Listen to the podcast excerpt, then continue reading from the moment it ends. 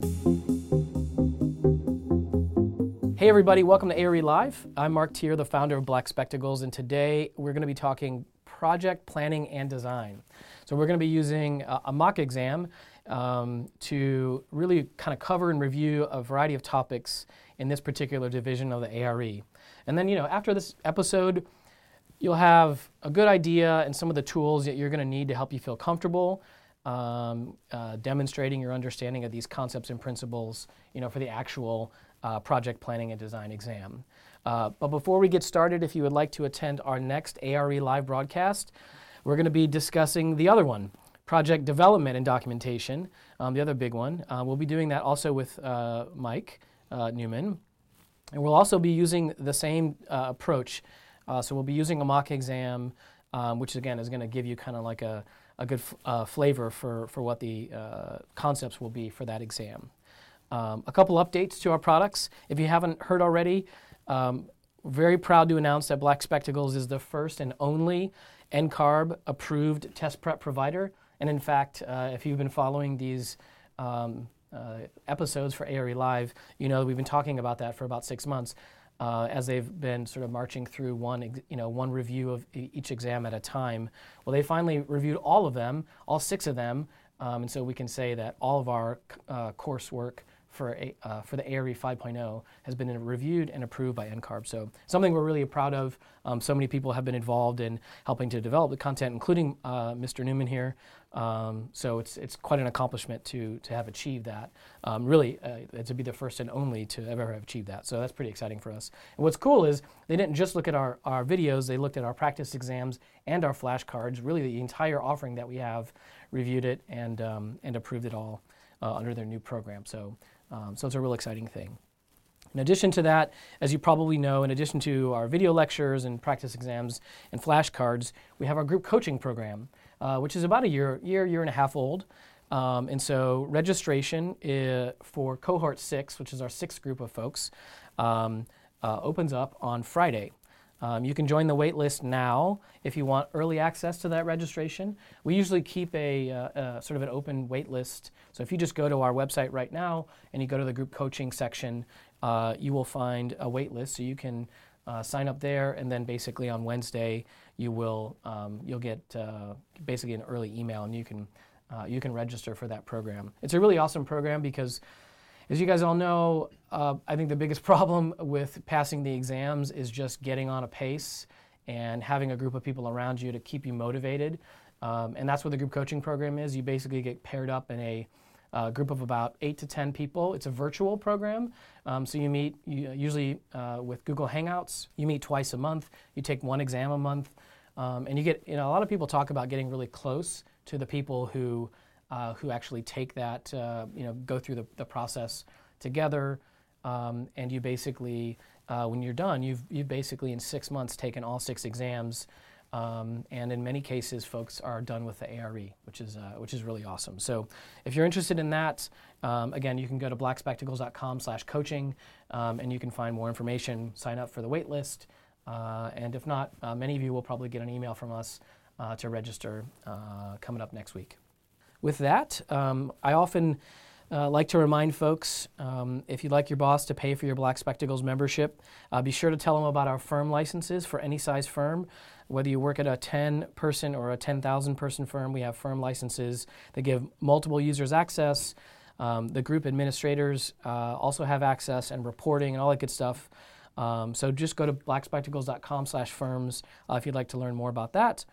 Um, and today we have a special discount on Black Spectacles individual memberships to share. So I'll provide that coupon code at the end of the show. At the end of today's episode, since we're doing a mock exam, um, we're going to choose someone from all the folks who've submitted their answers, um, and they'll get a free one month ARE Prep Black Spectacles uh, subscription, and we'll be tracking your answers. And everyone who gets them all right will get a free Black Spectacles t shirt. So stay tuned for that.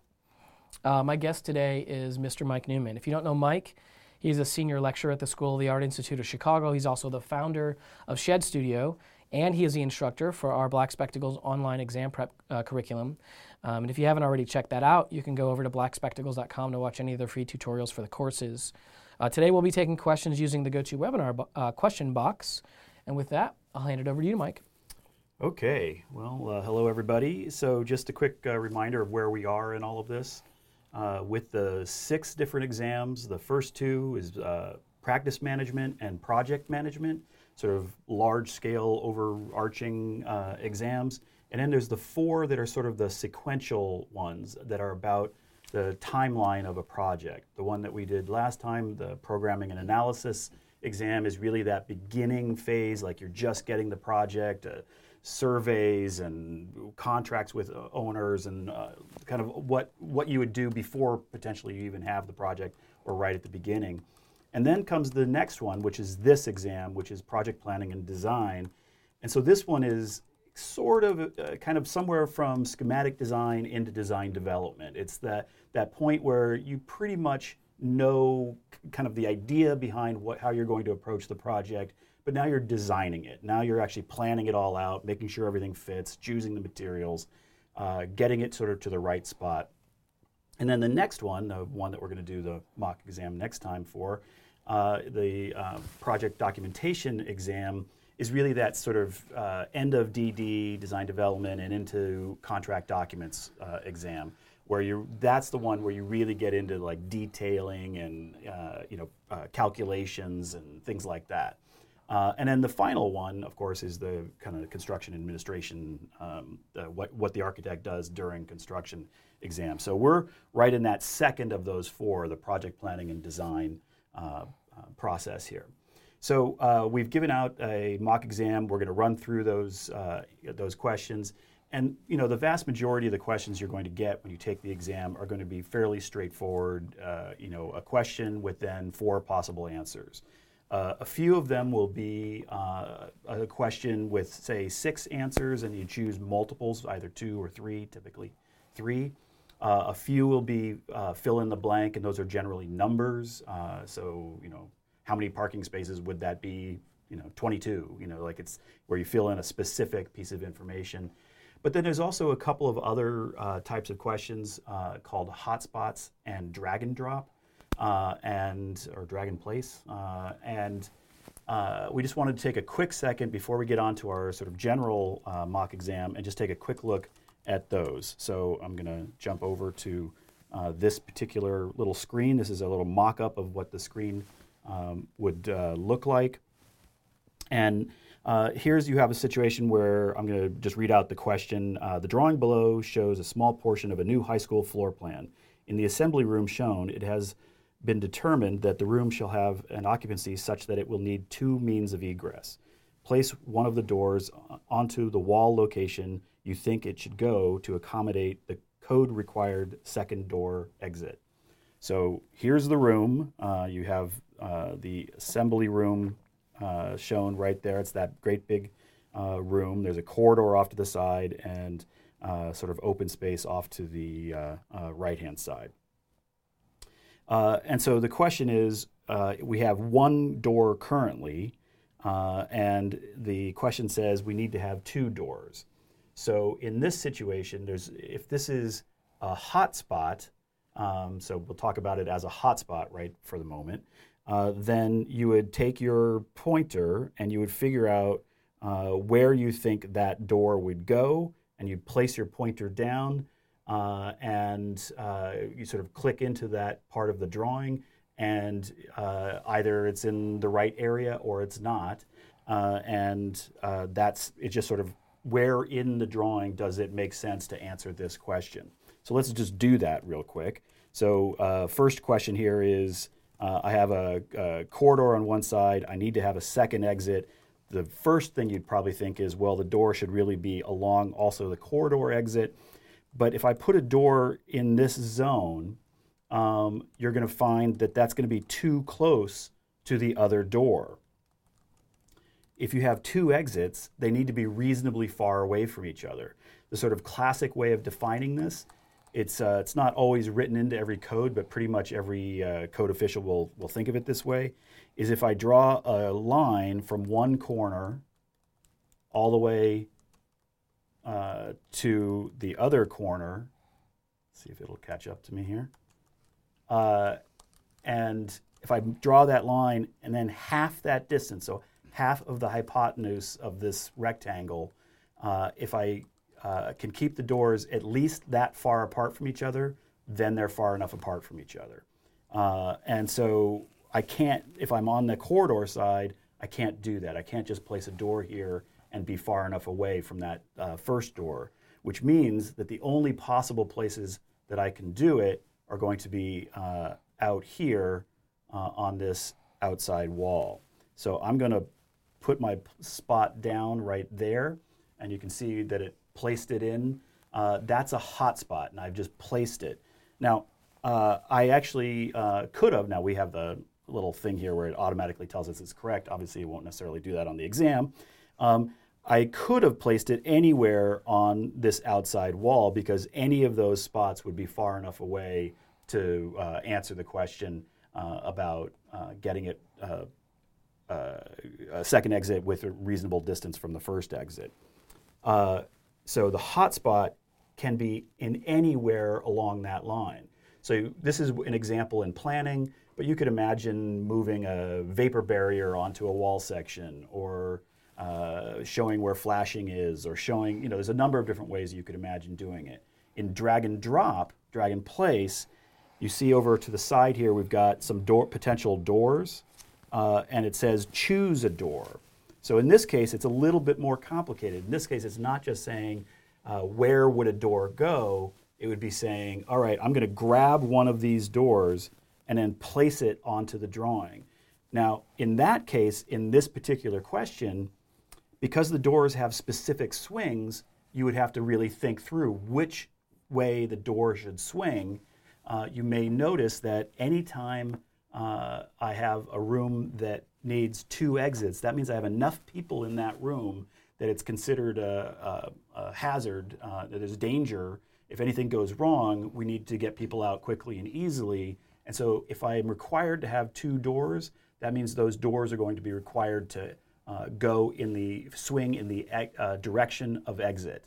Uh, so you'll notice that the door that goes out to the corridor does do that, which means that of these doors over here, if we're choosing one um, to to go outside, it would have to be uh, uh, either the of the bottom two, um, because those bottom two ones both swing out uh, from the space that we're egressing from.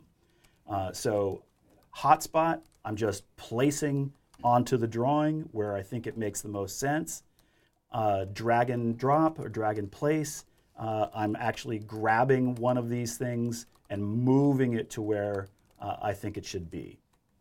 All right, hopefully that makes sense. And now we're going to move back to the regular mock exam.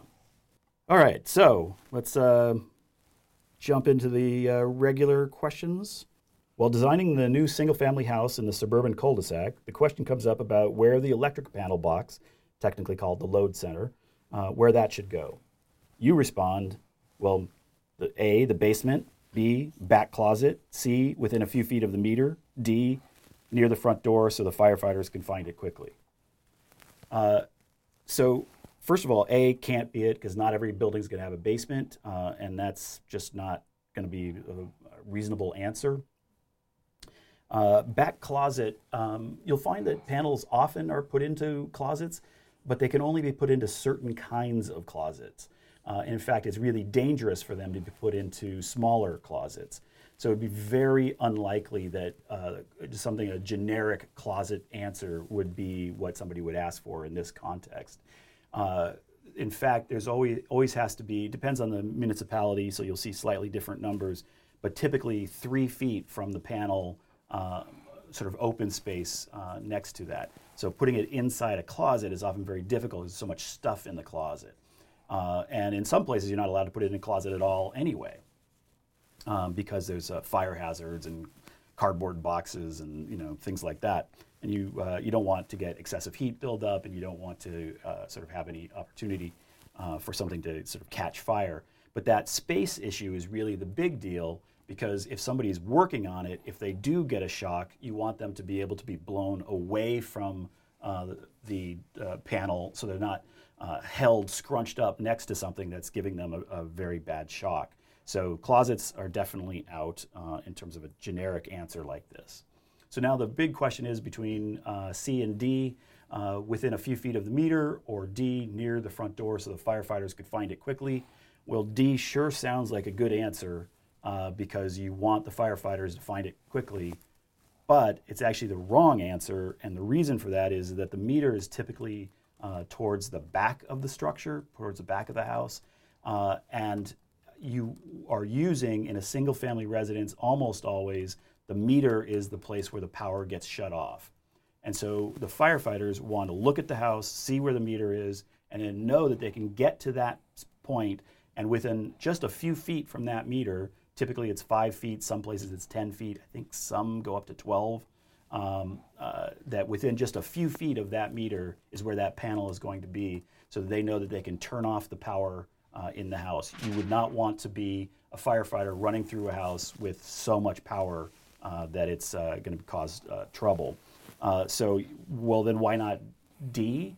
Well, the answer to why not D is if you have it right by the front door, the firefighters run in, turn it off that means it's still live between that disconnect all the way back to where that panel is, which means there's actually still quite a lot of power uh, uh, live in the house. And the whole point is you're trying to make it safe for those firefighters. So the answer is going to be C, which uh, let me tell you is one of those things that uh, over the years you have all sorts of trouble locating those damn panels because uh, it never is quite as easy as you think uh, depending on where the meter is going to go and to find a good spot. Um, this is sort of an unusual question uh, because it's about a single family house. You will see a few of them about single family houses, but by far the vast majority of questions you'll get will be small institutions, libraries, uh, schools, things like that. Let's move on to the next. Okay, number three. The baseboard heating system uses what sort of method of heat transfer? We have uh, A, radiation, B, convection, conduction, radiation, C, convective currents, D, hydronic VAV. Uh, so, first thing here is we can get rid of D. Um, now, it is in fact a hydronic system. Hydronic just means that it's got uh, water or actually any kind of fluid, but uh, typically water uh, running through, and we know it's a hydronic system because we can see the pipe. Uh, so, this is a hot water baseboard radiant system. Uh, the reason we can get rid of hydronic VAV, though, is because of the VAV part, which is uh, variable air volume. That's a reference to an air based system and doesn't have anything to do with hydronic. And so it's just not appropriate. The, the whole answer doesn't make any actual sense. Uh, so our choices are between A, B, and C. And let's just talk real quickly about how this system works. So I have hot water coming from somewhere a boiler presumably, that goes into that pipe. That pipe is filled with hot water and it warms the pipe up.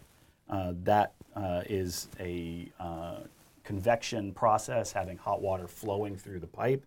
Uh, the conduction between the pipe and then these metal fins. So you see all these metal fins uh, on there. Those metal fins are set in order to get the heat from the hot pipe that has been heated up from the hot water and then those metal fins then radiate heat out into the space. Right? So this is clearly a radiation system. This is a radiator, it is a radiation system.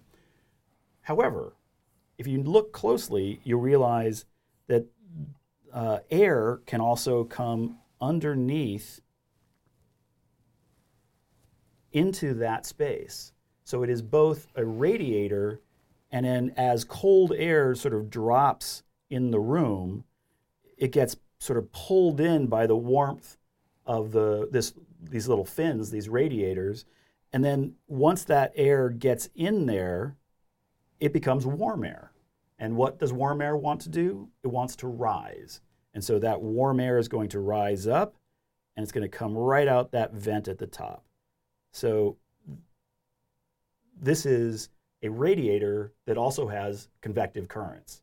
So essentially, what's happening here is I have convection with the hydronic element, I have conduction between the pipe and the fins, I have radiation uh, happening from the fins out to the space. It's radiating to uh, from one body to another, i.e., these fins to you as a body. Uh, and then uh, I also have convective current, which is another another example of convection of air moving up through the system uh, and then washing the wall above it uh, with a heat blanket.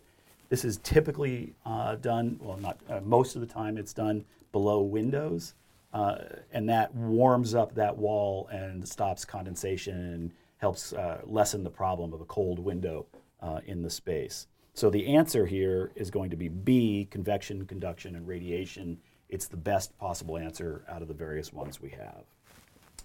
Okay, next. That leaves us with 83 uh, folks who still have who have gotten all these right. Well done.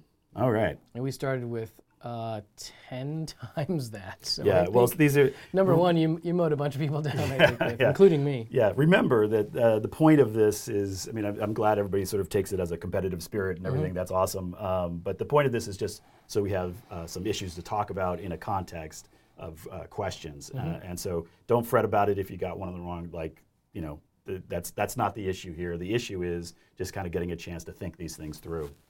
So, on to number four. Considering uh, zoning analysis for a new project, you would be interested in uh, which of the following? So, you're choosing three uh, covenants, overlay district, easements, fire ratings, FAR, setbacks. Uh, so, I'm going to give you the answers right off the bat here, and then we're going to talk about them just a little bit. So, overlay districts, FAR, and setbacks. Setbacks is probably the obvious, easy one. Uh, for pretty much uh, anywhere in the country, if I have a, a site, it's in a particular district. Each district is going to have a set of rules to it. Uh, those rules are going to say you can build the house uh, maybe you know 10 feet from the front uh, front yard uh, property line, or five feet from the side yard property line. Well, those are setbacks. That's telling you where you can build on your site. It might be zero feet because it's a more of an urban setting, a, a retail setting, something like that. But uh, it's a way of describing where a building can go. FAR, that's floor area ratio. Floor area ratio is a, a simple way of sort of comparing how big a building you're allowed to build on a site to the size of the site. So if the site area is 10,000 square feet and you have an FAR of one, uh, that means you're uh, allowed to build 10,000 square foot of building. Important to remember that does not include basements. Uh, it could be two floors of 5,000 square feet each. Uh, it uh, could be that the FAR is, say, 15. And if you had a 15 FAR, that's definitely a downtown high rises kind of situation.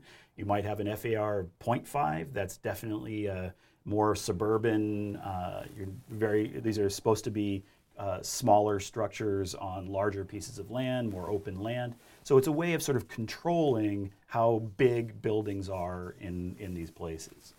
Overlay districts are examples where you might have something like uh, if you uh, uh, include, uh, you know, some percent, let's say 20% of um, affordable housing units in your in your building uh, will allow you to build three extra units or uh, bigger square footage, something like that. So an overlay uh, district is where there is already a regular district, a zoning district, but then there are these other issues that overlay on top. Uh, transit-oriented design would be another. Uh, green space might be another. There's a bunch of different ways you, you would have these things. This is something that's very big on the NCARB exam. Uh, I know it's been asked a number of times, so it's, some, it's an idea you should grab your, your uh, get your get your hands on. Uh, so just to be real quick here about it, though, covenants very similar to zoning rules, but covenants are private.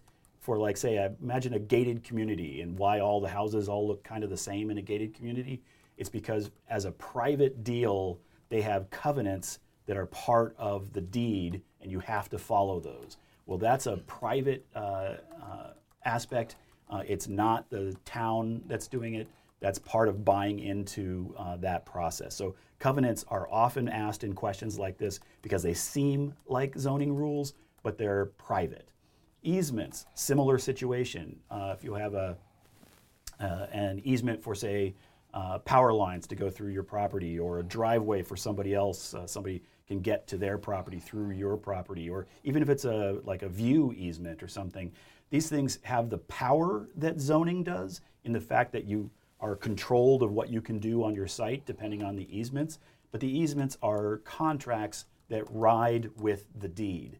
So the power company makes a contract with you, but it's a specific kind of contract. It's an easement contract, and so it's not just a deal between two people. It actually becomes part of the property. Doesn't mean it's there forever. All easements can have timeline time limits to them, but they're there in such a way that you uh, can uh, count on them in the sense that it's like a zoning setback or something, uh, but it's not. It's private. It's part of the deed. Fire ratings, that's building code, not zoning code. All right, we're down to 19. Okay. Number five, you are working on the truly inspiring project of a Jiffy Lube, for those of you who haven't lived in my world for very long, uh, an auto repair and oil replacement retail establishment. Um, I used to have a car that I had to change the oil like every month and a half, and so I got to know all the different uh, oil change places all around. Uh, it's, it's a long story. All right, it's in a cold climate of Minneapolis. What sort of heating system would you expect for the main car bay? So we have a DX RTU, a hydronic system, an air-based furnace system, an IR system, infrared system. The DX RTU, that's a uh, direct exchange. Uh, that's uh, RTU means rooftop unit. Um, that's where there is no uh, cold water system. It's just using uh, the refrigerant. Um, it's a typically a uh, air-based furnace system. I'm going to come back to that one in just a second a hydronic system, meaning like it's a hot water pipe system, uh, air-based furnace system, just exactly what it sounds like, uh, and an IR system. The IR systems are the ones that are those boxes that you can actually see in the room, uh, and they are line of sight. They they look like giant toasters essentially. Uh, so, do I want a hydronic system in a car bay for oil change place? No, I don't. What happens when the doors are open a lot because the cars are coming in and out? Uh, there's a really good chance that uh, I'm going to get things cold enough that I'm going to freeze those pipes, and that's just going to be a terrible idea. I'm going to have to rip up the concrete. So hydronic systems are out. Uh, so B is out. Uh, so then the question comes, uh, what about uh, A and C? Well, those are both air-based systems where I'm uh, using convective currents blowing warm air into the space in this cold climate in Minneapolis. Uh, and imagine you're doing uh, car repairs and uh, oil changes. This is where the cars are coming in out at a very fast rate. Uh, they're probably in, each car is probably in for five to 10 minutes at the most. It means you're opening those doors constantly. So every time you warm all that air up, you then open the door and all that air gets lost outside. This the air-based systems terrible idea. So you're not going to do that. And that takes care of both that DX system, which sure looked pretty technical, didn't it? So that was a, I'll bet that caught a bunch of people. uh, and then C as well. So the best answer in this very weird, particular, specific situation is going to be that infrared toaster system, uh, where it's a radiator and it's going to radiate into the space so that uh, you feel warm and the car feels war- warm and the uh, concrete feels warm and the tools feel warm, but it may not do that much to the air. The air itself uh, is probably relatively cool. Uh, this is the kind of question you would get about these sorts of things. They're not going to ask you a question like, what kind of system should you use for a house or for some, because you could use a hydronic system or an air based system. Like, it's not specific enough, right? So, the reason, what you're looking at in these kinds of questions is, what is it telling me that is going to be the thing that's going to be the driver of how I answer that question. Okay, we got two totally tricky, ridiculous questions left. Uh, I'm just going to run through these very. We've got quick, nine remaining quickly. right now. Nine people have got. Yeah, I'm not right. sure we count these. I don't know. We'll have to let your team right. decide because we'll, we'll these are kind to, of trick questions. honest Rachel. yeah, Rachel will make says. the decision. Um, all right. So number six, the clear opening width at any entry door that meets the typical ADA standards is A 36, B 32, C 30, D 42. Uh, I would imagine that many of you probably would answer that as 36 inches. Uh, the actual answer is B, 32 yeah. inches. Um, and the uh, uh, th- reasoning there is if you imagine you have a door.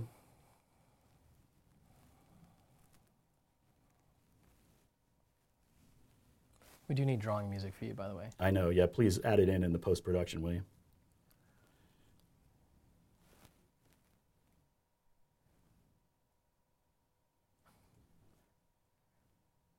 So there's my uh, 36 inch door, and by it being 36 inches, by the time I've got the door, physic, the thickness of the door, the door handle, uh, the stop um, over here. This is the, the amount of space left for the to stop the, the physical door.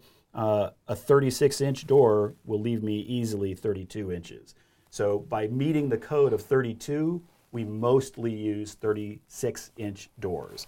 So the point of saying this is not to be overly tricky, although it is obviously a trick question.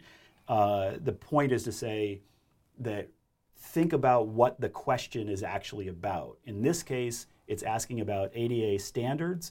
It's not asking about how big is the door, right? And so you're looking for the clue to how you're supposed to answer the question. All right, the next uh, trick question here. You only knocked one person off at that. So oh, okay, good job in those eight. Um, uh, the next uh, sort of trick question here is how long is the accessible ramp that has a 45 inch vertical height? Um, so uh, probably everybody knows that if I have uh, 12 inches horizontal, that uh, allows me one inch vertical. And so that's a 1 to 12 relationship. So if I have uh, 1 to 12, that means it's one inch vertical to one foot horizontal. So 45 inches vertical should get me 45 feet horizontal except every 30 inches vertical, I need to have a landing. So it's going to add five feet onto my, uh, my ramp. Uh, so my accessible ramp that goes 45 inches vertical is going to be actually 50 feet long. Uh, so again, trick question, uh, but there you go. And I think that's an interesting point. You're, you're doing a nice job of clarifying these as somewhat trickier questions. And again, we talk about this often that NCARB will try as, as hard as they can to not have you know, yeah. trick questions. Um, I think, as Mike said, um, he's u- utilizing those those types of questions to really help you kind of think. Um, and so it's, it's important for you to not get freaked out and, and not worried that you know NCARB is going to try to trick you. Yeah, they, um, they, they are not going to go out of their way to uh, do something that really feels like a trick question. However, they are likely to give you multiple answers that are all potentially Agreed. correct answers. Yep. It's just that one is the better answer, the best answer. That's right. So, um, all right. So, thank you for that, Mike. Um, I do have one, uh, let's say, interesting question here. Um, so, Michael had asked with question one for the mock exam, he said, Can you define clear span a little bit further? He said he understood that um, this is a true clear span without columns, and from research, he thought post-tensioned um, uh, concrete could not span the 180 foot length. Um, so, is there something he's missing in terms of understanding clear span, or you know, can it really go that long? Yeah, um, it's probably about as long as it can go. Um, it's sort of at the top end of that. Uh, but uh, post tensioning can go that long, and there's a number of examples of it. Um, uh, but ClearSpan, yeah, would mean there's no interior columns. Okay, good. And then um, let's see, a, a, variety of questions about the the ramp. Um, so uh, Daniel asks for the ramp question: Why do you not include the top and bottom landing? Let's say. Oh, that's a good question. Um, uh, the bottom landing, I think I would not include because the bottom landing is typically not part of the actual structure. Mm-hmm. Um, so I think that's kind of not uh, necessarily in it. I could imagine making the case for the top landing being included. So I think that's a perfectly rational question. Um, and like we said, this is these are sort of these two add-ons here just to be able to talk about this issue. Know that uh, accessibility issues are definitely going to be part of this exam. Um, so that's a great question. Uh, let's hope that they're better question writers than, than I was for this one. Fair enough. All right, good deal. All right, well, I, I want to thank everybody for, uh, for their questions. A couple things before we go. If you'd like to attend our next ARE live broadcast, where we'll be using uh, a project development and documentation mock exam just like this to cover all the most perplexing and difficult topics for that division of the ARE. I just posted a link in the chat box in your GoToWebinar control panel. Um, uh, just go down to where it says chat, and the link is there. Or you can simply go to blackspectacles.com slash podcast to register. Um, and again, just like today's episode, you'll have a chance to ask questions and share your answers uh, with Mike for live feedback during the broadcast. Um, to learn more about our ARE exam prep curriculum, you can go to blackspectacles.com, uh, where you can try out any of the free course videos, as well as practice exams and flashcards. We've updated all of that, so um, so you can get access to all of that. And as I like to say, if you want your boss to pay for your membership, be sure to visit blackspectacles.com/firms to learn more about our firm memberships for firms of, uh, of any size. Um, proud to be NCARB's first and only approved test prep provider. Um, they've approved all of our ARE 5.0 uh, materials, which is really exciting. Um, so make sure that uh, you know you, you, go check that out on our website. Uh, for those of you who are ready to start uh, preparing for the ARE right now, we can give you a code which we have right here. It is PPD12419PC. So you can uh, use that to get a 15% discount for the entire duration of your ARE exam prep membership. Finally, tomorrow we'll send you an email follow up about today's live broadcast. So please let us know what you think and share any suggestions that you may have. I promise that we read every word that you write um, and we use those to tune our next episodes. So thanks for watching.